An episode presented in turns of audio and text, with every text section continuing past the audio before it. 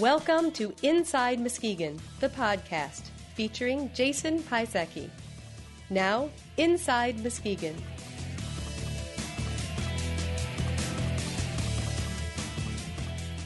Welcome to Inside Muskegon. This is episode number three. I'm Jason Pisecki. The Inside Muskegon podcast is a weekly show featuring interviews with community leaders, business owners, organizations, politicians, and everyday people from Muskegon, Michigan. The goal of the podcast is to engage Muskegonites in a dialogue about the issues that affect our everyday lives.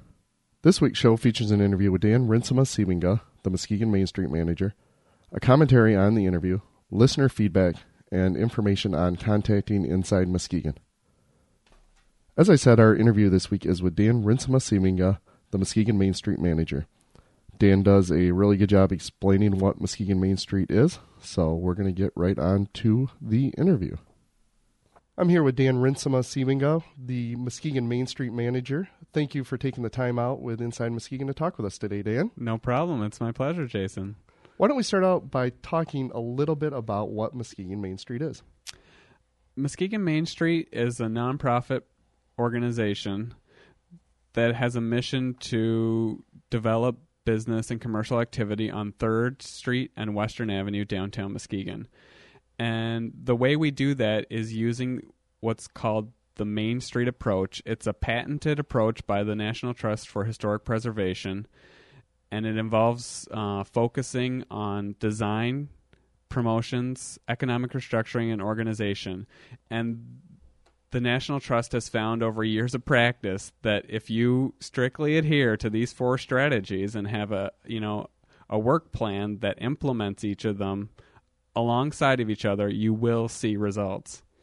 Yeah, I think that's important for people to know that there is a plan, that they see things that are happening and they kind of wonder really what's going on, and there's kind of a methodology behind everything that is happening here.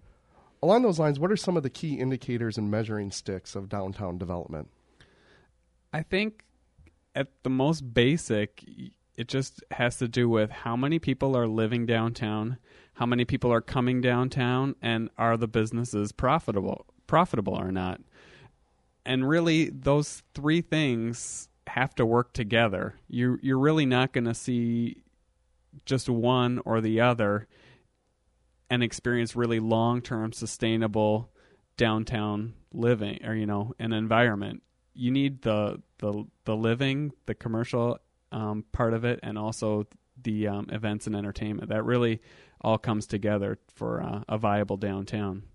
Now, along those lines, what are some of the things that Muskegon has in place already that uh, kind of fit into that uh, that living, entertainment, and uh, you know some of the businesses, and kind of where are we at in that development? Mm-hmm.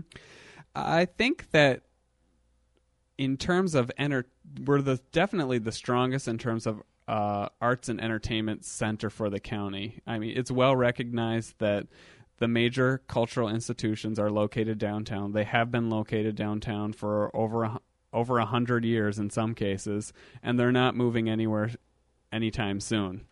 Uh, in terms of residential, I think that that's something that has kind of come and gone, and right now we're kind of building that back up uh, with the uh, growth of the of suburban communities in the 70s and 80s.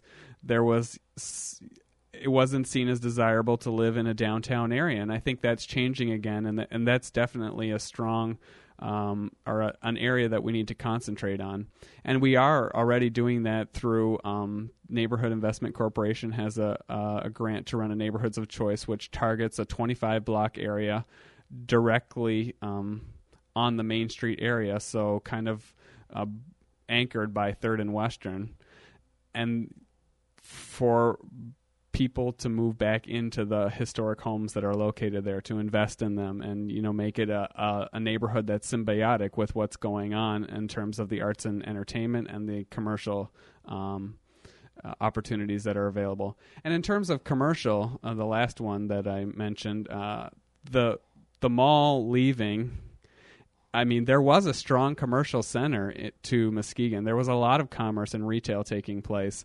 um, and that that that it went it went differently than how residential left the downtown. But the fact is now we have to have a strategy for for building that back up because we definitely are in a in a spot where we don't have as much activity as we really need to make it a, a you know a thriving downtown. Mm-hmm. And I think some of the things that people uh, maybe take for granted that we have here that I would encourage them to get out and experience. Uh, the Frauenthal is a beautiful facility. I had the opportunity to be in there again last week, and I had kind of forgotten how just magnificent it is in there, and it's restored to its original detail and beauty. And there are tons of events going on all the time. If you're uh, out there searching, I mean, you know, check out what's in the paper. Go online to the downtownmuskegon.org website and look at the events. There's a good collection there of what's happening downtown. And in addition to the Frauenthal, you have the Walker Arena with the Mayhem season starting up, and then also the Muskegon Fury. So you have professional basketball and hockey. And living wise, the uh, the Amazon building is just in exceptional condition. I, I had the opportunity. I saw some pictures of Western Avenue in the '90s, and which doesn't seem like that long ago. Uh, there were some parade pictures, and you have this you know, great parade, and you look and the Amazon is just nowhere near how restored it is right now. And there's some uh, some great living downtown, and uh, even though it's a little bit off um, Main Street, the Watermark Lofts, and also the Artworks building in the works. So I think there are some things definitely happening down here that are worth checking out. And along those lines, I think it's interesting that Muskegon is restoring Western Avenue to its original pre-mall state. Uh, what's the status of the Western Avenue project? Well, when the at the time that the mall closed, it was uh, a really a community issue, and the community coming together to decide what was going to happen on that that that site. And there has been great progress. Uh, it took a long time to figure out what the vision what people in the community wanted to lay down a vision that was going that was going to be um, reasonable, that would actually work, and that would fit with what we have here. And there were some uh, roadblocks, and you know the DMDC was first involved with Charter Development Group, and that relationship fell apart. And now we're kind of working on a, a, a more where there's more local control the DMDC has more control over each um, parcel that it's selling off, and there's also a, a planned unit development um, scheme which has been approved by the City Commission of the City of Muskegon. And so we know what's going to happen. It's just a matter of of taking the steps necessary to to see the vision realized. And where we are right now is in order to attract people to buy smaller parcels um, on that rather large site, we need to have an infrastructure that's going to serve them when they're ready to to put up their building. So it's a process, and and uh, having to use uh, grant funding and other sources such as that for putting in the infrastructure can take a little bit longer than if you're just able to write the big check and get it done. But it also is ensuring that there is considerable buy-in from all parts of the community, um, including the minority community, which is very important in building a, a vibrant downtown for the future. Share with us your vision for the downtown. Now, what's it what's it going to look like in an ideal situation when Western Avenue goes through and some of the cross streets come through eventually, and also, you know, kind of maybe on a tangent on that, maybe you could start out with, you know, how that eventually even happened, how the funding came to be for the uh, the Western Avenue project. Sure. Why don't I talk about the second part of the question first, and then I'll get back to the to the vision. Um, the in terms of the funding, there's a lot of um, players at the table, from local to county to state to um, federal um, resources that can be brought to bear and given the the state where we were at in terms of city finances and things of that nature, it, it took all of those groups being a part of it to make it happen. And you've seen that if you were at the groundbreaking that took place in late August, there was a, a large um, uh, poster that described each level of government's participation in this project and and every level was represented. So i think it, it takes time to build a partnership like that. It takes time to get them all on the same schedule in terms of releasing funds um, you know going th- through application processes and things of that nature. But we we work through that and you may say that the progress is slow, but it is steady, and there's definitely a vision that we're working towards. And I think the vision for for for the entire downtown is is there's different developments going on. But overall, we want to face the water, take advantage of our lakefront setting, and in in the different developments that are taking place, they're each going to take on a different character. I think that they're going to work together um, with some generally um, established principles, um, especially people who are working on this consider the new urban school of planning, which which is maybe you're saying the old is coming back again. That's kind of what new urbanism is about. But I think we're going to that's gonna that's gonna play well with the history that we have downtown Muskegon, and it's gonna uh, let us take in the fact that we are along a beautiful uh, shoreline, lakefront here, and that's really the future you know, kind of preserving our history and looking toward the future. Exactly. I, I, I think you made a great point about all the different players that had to be in place to get the uh, the Western Avenue project started, and you know it is a significant amount of money, um, upwards like one point seven, and that's just for the first phase. There's there's additional phases. So there's a lot of people that are working hard to get that done. You know, kind of to give credit where credit's due. Who are some of the organizations and uh, that work towards you know making this happen this first step in the process? Well there's a, a, a uh, the DMDC has a task force. Which stands for? Uh, the DMDC is the Downtown Muskegon Development Corporation. That's the um, nonprofit um, consortium that came together after the the mall went into receivership these nonprofit groups banded together the Community Foundation, the Muskegon Area Chamber of Commerce, and the Paul C. Johnson Foundation to form an, a nonprofit entity that purchased the property out of the receivership state it was in and then started moving towards what was going to take place on those those 23 acres. And the DMDC has really been the driving force behind what's happening on those those those 23 acres. Now, other people other entities also realize that they that this is just because it's a pri- it's private property maybe they don't have any say in it but i think that the city of muskegon and the county of muskegon have definitely realized that this is more than just a normal piece of private property this is something that is really um, uh, a, a, centerpiece or a cornerstone to what what what what it means when you say downtown Muskegon.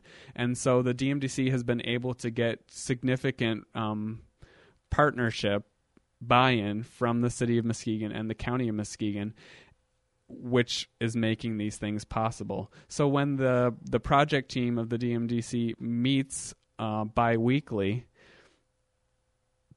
people from all those organizations are represented, their voices are heard, and pro- next steps for progress are identified and then you know um, gone after. So it's definitely not some group or organization acting unilaterally. There's a lot of input from the community and different organizations, and I, that's a key point to make. Now to wrap up here, there's there were a lot of other questions that I wanted to get to, and maybe we'll save that for a future podcast. Sure.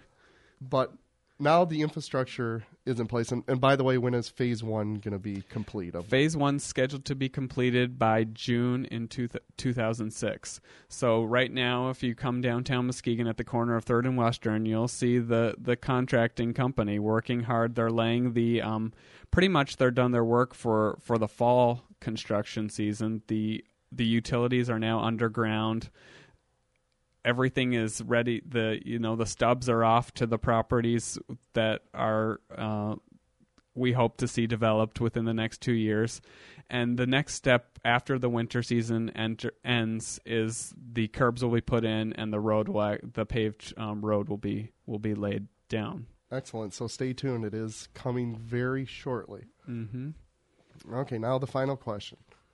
You have one minute alone with a business owner considering relocating to downtown Muskegon. Make your pitch to get that business downtown. Downtown Muskegon is the heart of this community, and you want to be where the heart is. In addition to that, the potential, given the lakefront view, the concentration of population that is immediately adjacent to downtown Muskegon, the market potential, those just add up to a great opportunity. I mean, it's very rare that you can find in the middle of an urban center, an urban population center, such a combination of incentives, natural beauty, and a and a a population that understands the downtown as the heart of this community and wants to see it succeed. I think that if you are considering moving a business downtown, you you will definitely not regret it. Thank you very much, Dan. I appreciate you taking the time with us. And for more information on Muskegon Main Street, visit their website at downtownmuskegon.org. Great. Thanks a lot, Jason. As you can hear from Dan, there's a lot going on in downtown Muskegon, but there's still a challenging road ahead. There was a good article recently in the Muskegon Chronicle comparing the success of downtown Grand Haven to the struggles of downtown Muskegon. And development wise, Grand Haven is definitely booming, and we should be happy for them as Muskegonites because if they can do it there in Grand Haven, we can definitely do it in downtown Muskegon.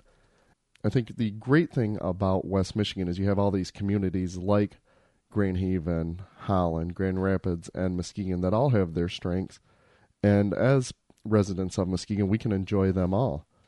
From where I live, it's about six miles to downtown Muskegon, and it's only 15 miles to Grand Haven, 35 miles to downtown Holland, and just 40 miles to downtown Grand Rapids. So anything that is happening in those communities, we can definitely experience here. And we kind of need to change our philosophy here a little in Muskegon, and I think we're doing a good job of that. We need to think regionally but act locally. And as great as all these surrounding communities are, we have things in downtown Muskegon that they can only dream of. We have the arts and the Frauenthal Center for the Performing Arts, where there is theater, there's symphony, um, the Muskegon Art Museum, which is a, some say the second best next to the Detroit Institute of Art um, art museum in the state of Michigan. There's a great venue for professional sports and concerts in the L.C. Walker Arena. There are historic sites like the Hackley House and Hume House, along with the Muskegon Public Library and Hackley Park right in the heart of downtown Muskegon. And as far as living goes downtown, there is the Amazon building, which has over 120 apartments. The Watermark Lofts, where phase one is complete with 53 New York style lofts, and the Artworks, which is under construction. And there are 26 apartments being built that are targeted at artists and musicians. So, development wise, Muskegon is really a clean slate. So, I prefer to look at it as more of an opportunity for downtown Muskegon, along with the $1.7 million that is being invested in the Western Avenue project. The city is also planning to spend $450,000 improving the West Western Avenue streetscape. And there are great incentives to live or open a business in downtown Muskegon, including tax free Renaissance zones where business and developers that invest in these zones avoid real and personal property taxes, the state single business tax, and local income taxes through the year 2014 um, that is a fantastic incentive to get downtown and invest in downtown Muskegon. So I wanted to kind of add some of my ideas for what I thought would be great in downtown Muskegon, and in particular, the old mall property.